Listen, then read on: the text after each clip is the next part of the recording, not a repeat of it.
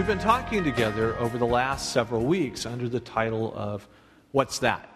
And it comes from that phrase, What's That? comes from the people of Israel's response, our, our forefathers and foremothers in the faith, in the faith, when they went out into the wilderness and they ran out of food, and God gave them this miraculous food called manna. They replied, What's that? Or in Hebrew, they responded, Mana, which is, means what's that in Hebrew. So God saved them with what's that? And what we've been looking at over the last number of weeks is the way that if we really are going to receive from the Lord what He wants to give to us and step into the life that the Lord has for us, we need to be able to receive that in ways that are unfamiliar and unexpected. You know, a lot of us, um, you know, we, we like to have a map. I was just talking to Joy Moore after the first service, and she was she was talking about that. So she's a, she's trained as an RN. Her life is very structured, very together. But she's finally in a place in her life where she had to move beyond where the map goes, and she knows she's in the right place, and she is completely freaking out, and completely okay at the same time, because that is that is where we meet God is when we move to the edges of the map where it's unfamiliar and unexpected. And what we want to talk about today is the fact that God wants to meet us sometimes even beyond the white part of the map, completely outside of the frame. To not just do what's unexpected or um, unfamiliar to us, but to do what doesn't even seem possible, to do what's actually unpossible. And at a deep level, we want that. You know, we want God the God of the Red Sea and the God of the resurrection to do big things in our lives. And you'll hear people that even use phrases like this. You may have seen this along the way. That, you know, expect your miracle. He is a God of miracles and he is still doing miracles today. And I totally believe that. I totally believe that God is doing miracles, that he is doing the impossible right now. And that is scratching an itch that we have. We have this sense, we look at how life is, and we see how overmatched we are. We look at the way that our best efforts don't quite seem to get there. We look at the way that people just seem stuck in pain, they just seem stuck in bad directions. And you just, we intuitively know that we want God to come in and just break through that, to work in a way that we can only describe as miraculous or impossible. And so, because of that, we tend to cherish stories. Like, here, let me tell you a story that, that Christians love to tell. Um, it's about NASA scientists that took place in the early days of the space um, movement, or space movement, the space program, where we were trying to send people to the moon, which I believe we actually did. I don't think that was a big scam they pulled off in a in a uh, soundstage in Nevada or something like that. But it, you, you may have heard this story. So, since they were going to send a person to the moon, it was like really important that they actually be able to calculate to a very narrow tolerance where the moon was going to be and where the earth was going to be at this time. And since the timing had to be absolutely right, they had to be able to, to count both time and space very, very accurately. But as they kept doing this, they kept coming off like about an hour off. And the scientists would scratch their heads. They would review the tapes from the computers. You know, they got out their slide rules. They had computers that were the size of this room that actually had less computing power than my phone does at this point. Smartphones are just amazing. Well, I'm not going to check my Facebook. Hang on. Sorry. get the phone out, and that's what I do. Anyway. Um, but they checked and they double checked and they double checked and they couldn't figure it out. First, they, they, they had individuals work on it, the really smart guys, and then they had teams of people working on it, and they couldn't figure it out. They kept coming up an hour short. And then finally, one guy in the group, you know, he was, wasn't quite as sophisticated as the other scientists. He's rep, that's represented by the suspenders that he's wearing in this photograph he remembered something from Sunday school. And he says, No, no, I, I know this is science, and I, am not, you know, I don't have the fancy backgrounds that you guys have and everything. But I, I remember a story from Sunday school about a time, and, and this might be the answer. And, and I think if we would just look in God's Word, we might find the answer here. And this is where Christians, when they tell the story, get really excited because we want to believe that there are answers in the Bible. We want to believe that in the midst of all the confusion and trouble in this world, that there is a word that we can rely on. And so, this kind of story is really powerful to, to know that God is at work, not just in big miracles, but in the routine way as well, that He can give us direction in this life. And so, in this story, the guy says, Yeah, take a look at Joshua chapter 10. Now, for those of you who don't have the Bible memorized, Joshua chapter 10 is a time when the people of Israel are invading Canaan and they're struggling. They're fighting with the, the inhabitants of the land. They're fighting, I, th- I think it's the Amalekites. Um, it might be another Ite group, like the, the Jebusites or Canaanites or something like All the people that lived there had Ite at the end of their name. Um, and so they're fighting one of the Ite groups and the battle's going okay, but the sun is starting to go down. And if the sun sets, they're, gonna, they're not going to win. They're not going to lose the battle. So they pray to the Lord, and the sun stands still for an hour. So, what that means is there was one time in human history where we lost an hour. And so they put this hour into their calculations, and everything worked. It all worked out. And people you know, it's like, isn't God great? Isn't this cool? Isn't this great that, that the smartest scientists of NASA who think they know all of this stuff, compared to God's word, they can't quite get there, right? So, this is a great story. It affirms that God is powerful, it affirms that God's word is true, it affirms a whole lot of great things. The only problem with, it, though, is that it never happened. The story's not true. There was never a NASA thing. I mean, the thing in Joshua is in Joshua, but this NASA story never happened. And, and here's the thing if you're around the Christian community for a while, you will run into these kinds of stories. They'll get forwarded to you on, on email, they'll show up on people's Facebook. Isn't this a sign of God's greatness? That there is something about us. And my point in telling this story is the reason we hold on to these stories are about the one with the floating chalk that showed up the annoying philosophy professor. The reason we hold on to these stories is we look at how broken the world is. We look at how broken we are. And we want to believe deeply that God works in our world today. We want to believe deeply that God does impossible things, that God works miraculously in our world. And what I want to suggest is that desire is entirely a good thing. Because I really believe that God really does work in those kinds of ways. But to pick up one of the themes from last week, we are far too easily pleased. That what we miss is the real frequent way that God works miraculously. We are so caught up in looking for something that is flashy, that's looking for something that match, matches our version of what's amazing and what we think a miracle looks like. It has a lot of flash, it has a lot of amazing stuff, that we end up missing the kind of miraculous work that God is completely committed to do, that all of us get to do. You know, one place where we look a lot is, is for healing. You know, people, our bodies are broken. And so we are, people deal with chronic, very difficult issues.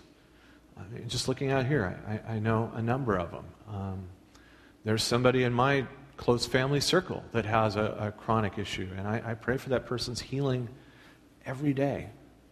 But you know, even if healings happened, you know, like think of, think of the biggest healing that Jesus ever did. Jesus healed all kinds of people, people that were paralyzed, a woman who was bleeding for years. But the biggest one that he ever did was when he healed Lazarus, because Lazarus was dead, right? And he brought him back to life. But even that, Lazarus went on and lived the rest of his natural life and then died. And every person that has been healed by God's power still went on to die. And so, what I want to suggest is, is that what he wants to give us is something that is even greater than physical healing. You know, physical healing lies into what uh, 2 Corinthians calls our light and momentary troubles, that compared to the glory that God wants to build into each of our lives, even that kind of stuff is light and momentary. So here is what real, a real, oops.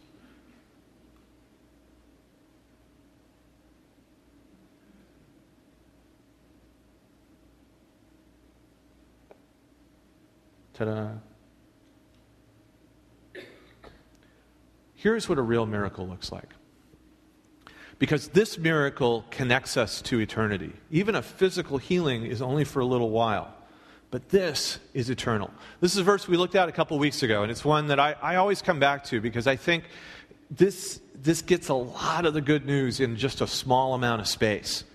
But here in, in 2 Corinthians, Paul is trying to sum up just what it is that God is trying to do in this world right now with the people he was talking to and to us. And not just to a select few, not just to a few elite or a few lucky or, or something like that, but this is something that is in the range of every person who is willing to open their lives to God. He says this He says, Look, therefore, if anyone is in Christ, that person is a new creation. The old is gone, and the new is here. New creations are not possible things in the world that we live in. You know, you buy something, it's new, and what happens? It eventually wears out, and it wears out, and it wears out, and it goes away. And then you, you can replace it, you can, fi- you can work on it, but eventually things wear out. They don't regenerate. That happens to us, too. We're born, we live, we get older, and we reach the end of our lives. The idea that there can actually be a new creation in this world, I want to suggest to you, is absolutely a miraculous thing. It is unpossible. It works outside the normal channels that we see. And yet, I want to say, say to you today that that kind of miracle is absolutely possible for every person seated today. And I know enough of your stories to know that a lot of you guys have already experienced this kind of miraculous power in your life. And so, really, what I want to say is that you can expect your miracle, that God does do impossible things. And the most impossible thing that God does is that He changes us. And that real change is absolutely possible. Now, here's what's really great there is an actual illustration of this profound change that is in every Bible that has ever been printed. Well, if it's a real Bible that includes the Old Testament. Sometimes people walk around with just New Testaments, and that's not really a Bible. I was an Old Testament scholar for 15 years, so I'm rather committed to the idea that it's not a real Bible unless you have the Old Testament as well. But if you, if you have a paper, you know, dead tree Bible with you, or you want to look it up on your device, go ahead and look at Exodus 7. Go ahead and look at Exodus 7 because you will find in Exodus 7 an illustration of one of the most miraculous transformations that we will ever see. It, it happens in the life of Moses. And if you don't have one, I have a slide prepared and it'll come up on the screen right here. This is what it looks like. Do you see that? That is a picture of one of the most profound transformations miraculous, impossible transformations that you will ever see in the Bible. Now, that's a close up, so it's a little hard to see. I'll, I'll, back out a little bit and show it to you what it looks like along the way. Um, where it is, is this space right here. That is Moses becoming a new creation. That is Moses, that is the old going away and the new coming. He is this kind of guy up here, and he's another kind of guy down here. He is a different person from one verse to the next. And here's what I find is really fascinating about this is this sure, truly is one of the most profound transformations that we can read about anywhere in the Bible. And there are no angels singing, there's no visions, there's no explosions, Not even a smoke machine. Not, not even a smoke machine. John's like, I have a smoke machine. None of that. None of that is there. But he is profoundly changed. So let me back up and, and, and let you know a little bit more about his story to see why this is, this is it. Because what God wants to do in our lives, again, is not the flashy, not the extraordinary, not the ones that you could say, wow, isn't God amazing? But God wants to build eternal values and eternal changes into our lives that will last for eternity, where we can say, I was once like this, and I am now like that. And that is one of the most profound miracles that you can imagine. So, if you know Moses' story, because you've read the Bible or you've seen Prince of Egypt or, or something like that, you know, he was, he was an Israelite, and the Israelites were slaves to the Egyptians in Egypt. He was born his mom doesn't want him killed. They're, the Egyptians were doing a pogrom against um, Hebrew boys. So his mom puts him in the river. Um, he's rescued. He grows up in Pharaoh's household. And he still has an identity as he knows he's an Israelite because his mom was his nursemaid. So he knows he's an Israelite, but he's grown up, he outwardly looks like an Egyptian. And he grows up among the Egyptian elites. And when he's a young adult, one day he looks and he sees an Egyptian abusing some Israelites and he intercedes and ends up killing the Egyptian. And because he's killed an Egyptian, um, an Egyptian, he's now wanted for murder. And so he needs to split town. He blows out of there. He goes out into the wilderness. He meets um, a, a, woman uh, who's from the Midianites, marries her, and they have kids together. And his whole previous life is gone. And, and as we pick up the story in chapter 3, Moses is now an old man and he's tending sheep for his father in law, which is not a particularly prestigious um, thing. And while he's tending sheep for his father in law, the Lord, maker of heaven and earth, appears to Moses in a burning bush. It's burning, but it, it doesn't burn up. And this voice comes out of it and basically tells Moses, Look, my people Israel in Egypt, I've, I've seen their suffering, I've heard their cries, and I'm going to save them. And I want you, Moses, to be the guy that will do it with me. Now, this is really hard because really what the Lord is asking Moses to do is to go back to Egypt where he had once failed and do it again.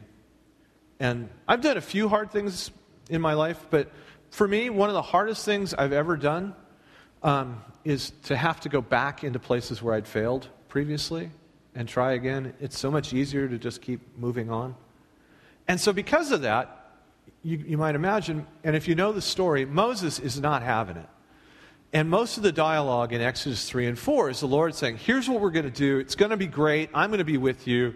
And Moses is reluctant. He has serious doubts about himself, and he has serious doubts about the Lord as well. He doesn't know if the Lord can pull it off. He's pretty sure that he can't pull it off. And so, in the end, Moses t- says to the Lord, He says, Look, pardon me, um, but Lord, but could you just please send somebody else? It's like, I, I just don't want to do this, okay? And that's the only time in the story where the Lord gets unhappy with Moses. And he basically says, Look, we're just going to do this. Get going. I'm going to be with you. I'm going to send Aaron to help you out. But it's happening, okay? So just go. And so he does. Moses loads up his family, and they go to Egypt, and he tells the Israelites what the Lord has told them. And he tells them, Look, the God of Abraham, Isaac, and Jacob, of our ancestors, the Lord, has appeared to me, and he has told me that he has this incredible plan for you guys. That he has the desire and the power to strike the Egyptians, to set you free, and he's going to take all of us into the land of Canaan, a land flowing with milk and honey, which was, in their definition, like the best thing you could possibly imagine.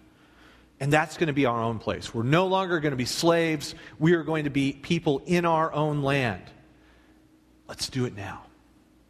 Let's do it now. And the Israelites this is like the best thing they've heard. They are totally for it. Moses, you are awesome. You are great. We are totally with you. Let's do this. Let's worship the Lord. And tomorrow we'll get out of here. So the next day, Moses, with Aaron at his side, goes to Pharaoh and says, The Lord, the God of Abraham, Isaac, and Jacob, has appeared to me, and he has a word for you, Pharaoh, and that is, Let my people go. You can't control them as slaves anymore. You've got to let them go. And suddenly the story grinds to a halt. At this point, Pharaoh doesn't go, Oh, the Lord, okay. But Pharaoh says, Who's the Lord that I should listen to him? I don't know the Lord. I don't even know you. So, no, you can't go. Uh, you guys are too economically important to us. I, I can't let the Israelites go. And moreover, if you guys have time to hang out and listen to some person who calls himself the Lord and says, You've got to let me go, you obviously have too much time on your hands. And so I'm going to make your work that much harder.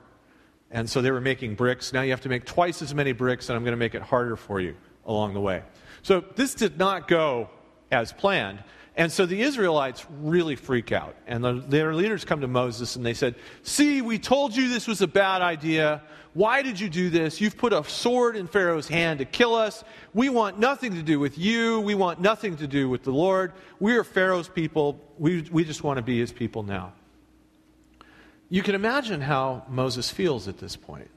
He wasn't buying it to begin with. He thought this was a bad idea the whole way, and now the whole thing has blown up in his face. And so Moses responds, and he goes to the Lord, and he says to him, He says, Why, Lord? Why have you brought trouble on this people? Is this why you sent me? And then he goes on in a couple other verses and just basically, you know, I told you this was a bad idea from the beginning. I knew I wasn't the right guy. I had my doubts about you. I was clearly right. You were clearly wrong. So I'm done here, okay? Now, what's amazing about this is what we might expect at the next moment is that where Moses was standing, there would be like a giant smoking hole in the ground where the Lord struck him. But the Lord didn't do that.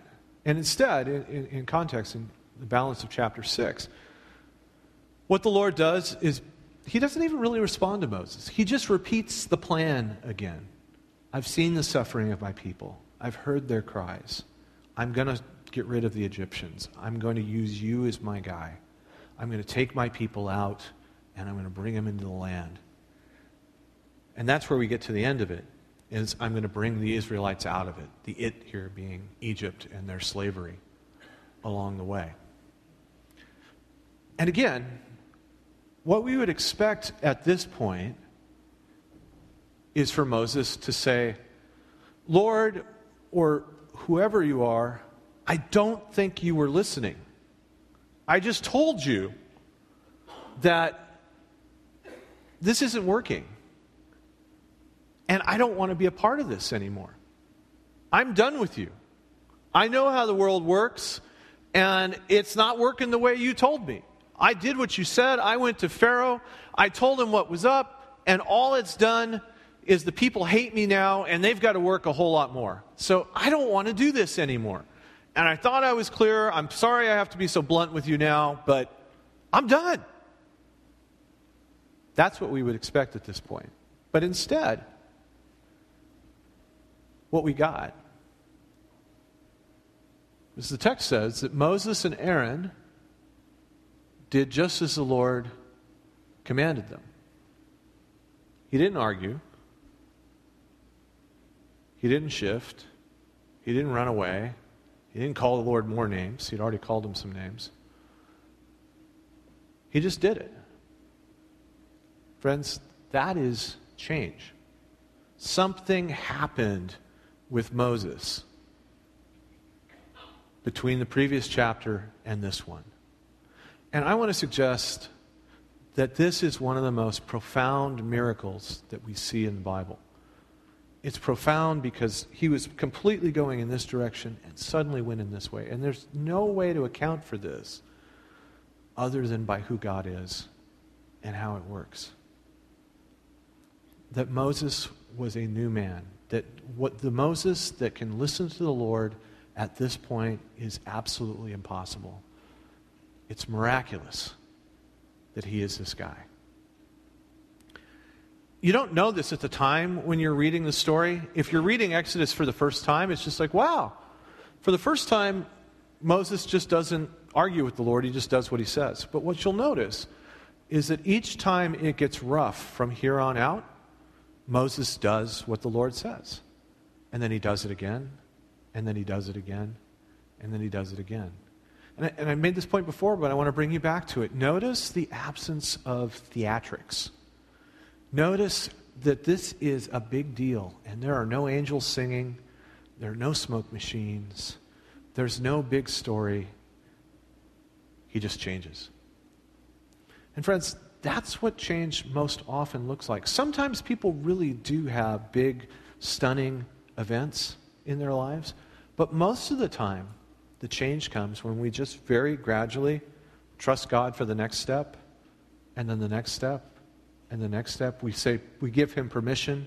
You can be at work here, and then the next one, and then the next one, and the next one. I want to say today, that's what a miracle looks like most of the time.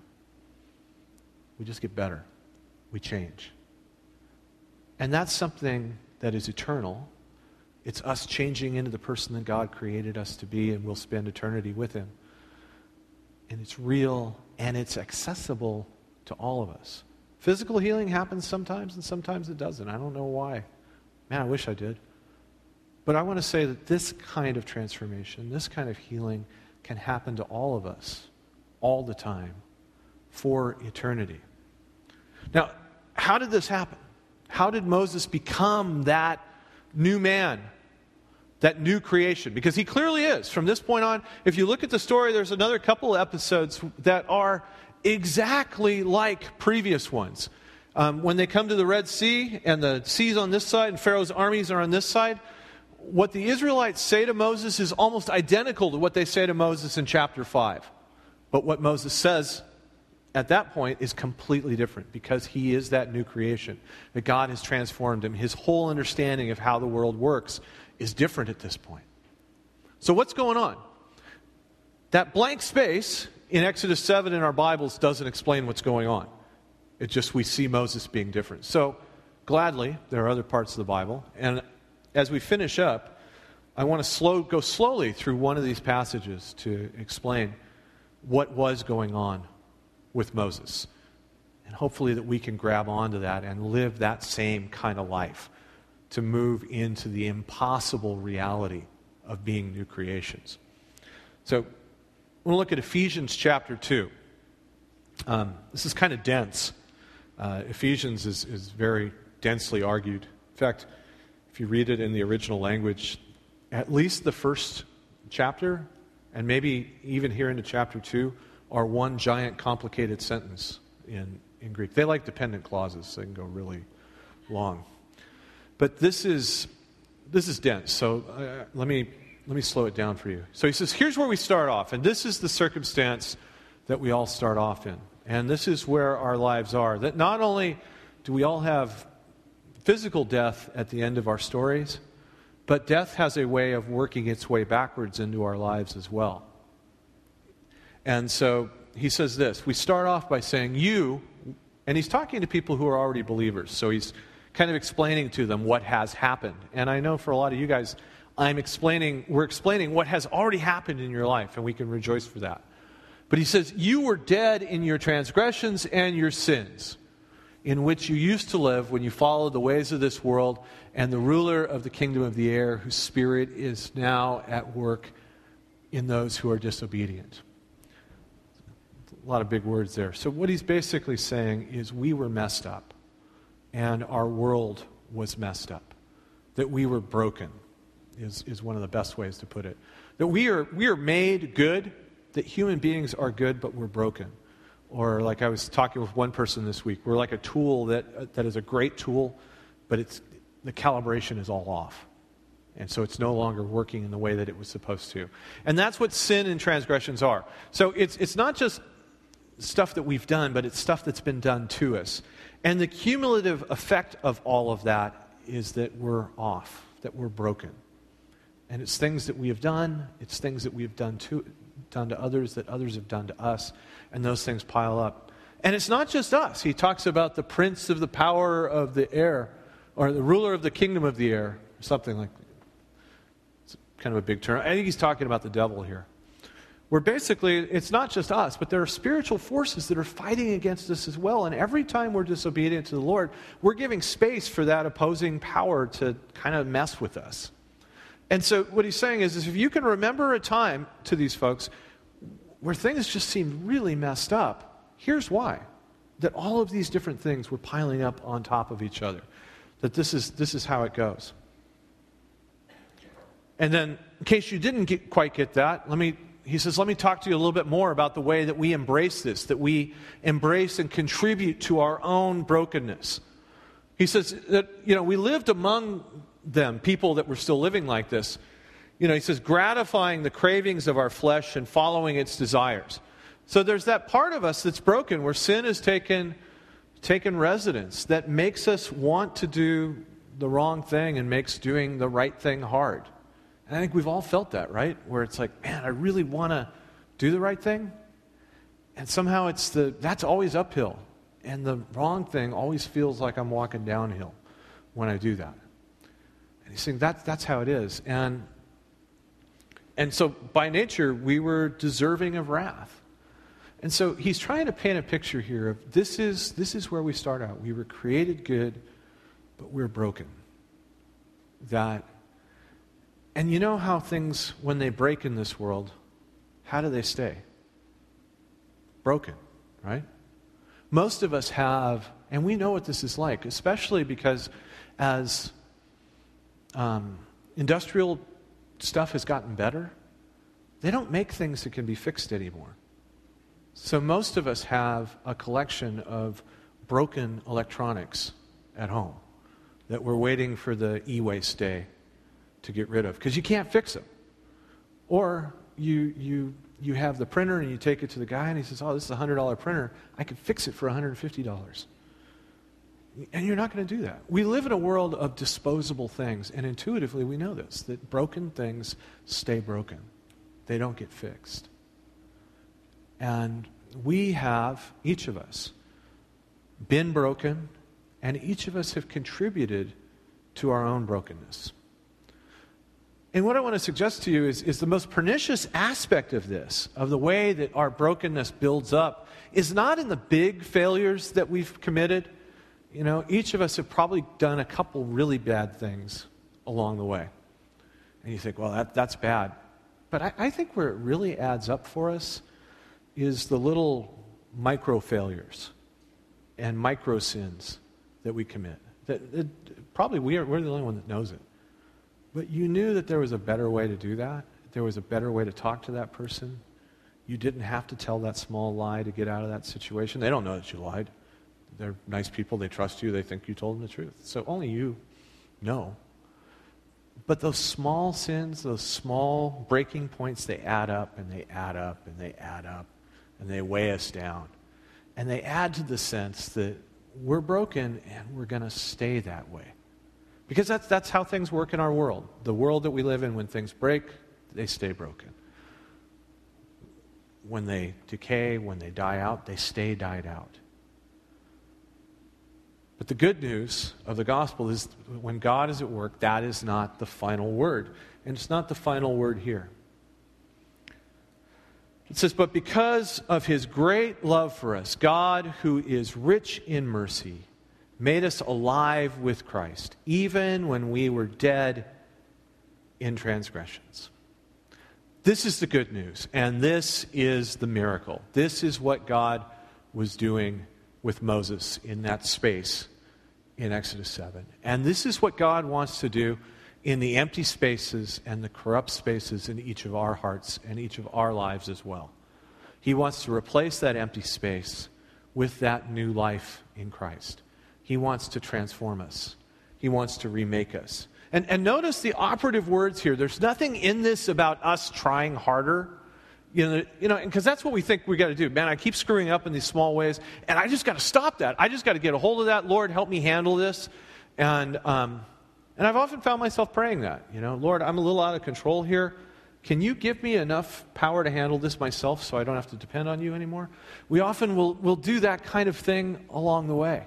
But this is not about trying harder. This is not about handling your stuff better. This is not, there's no technique here.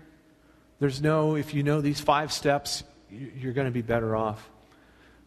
It's receiving from the Lord what he wants to give to us. And notice the sequence in this verse that we see here. The first thing, it's because of his great love for us. You know, if I was writing this, I, as, as I analyze things, I usually see what's wrong really well. And if I, was, if I was Paul and writing this, I probably would have written, because we are so screwed up, and because we are so inclined to not handle our lives terribly well, God has to do this. But gladly, it wasn't me writing Ephesians, it was Paul. And he has a better sense of how God works. And notice how he starts. It is because of God's great love for us that God's love for us is so profound and so foundational to who we are that he's going to help us. It's not that our problems are so great that God needs to be at work in our lives. It's because God's love is so great that He is at work in our lives. It's an important difference. And because of that, He is rich in mercy. That God's mercy is not a response. It's like, wow, these people keep screwing up. I better be merciful or we're not going to get anywhere. God wants to be merciful. It is His first choice. God's mercy is not a response to our brokenness and our sin. God's mercy is an expression of the deepest part of His heart. And God looks for opportunities to extend mercy to his people. And because of that, that's what Moses received on that day. When Moses was changed, it was the richness, the greatness of God's love, and the richness of God's mercy came into Moses' life, and he was a new man. And then from that point on, instead of fighting with the Lord, he did what the Lord asked. And the story was great. He was that new creation. And friends, I want to suggest that that is the same for each of us, that that is what God wants to do. He wants to say to each of us stop fighting, stop arguing, and just receive. Receive my love, receive my mercy, and let me make you alive.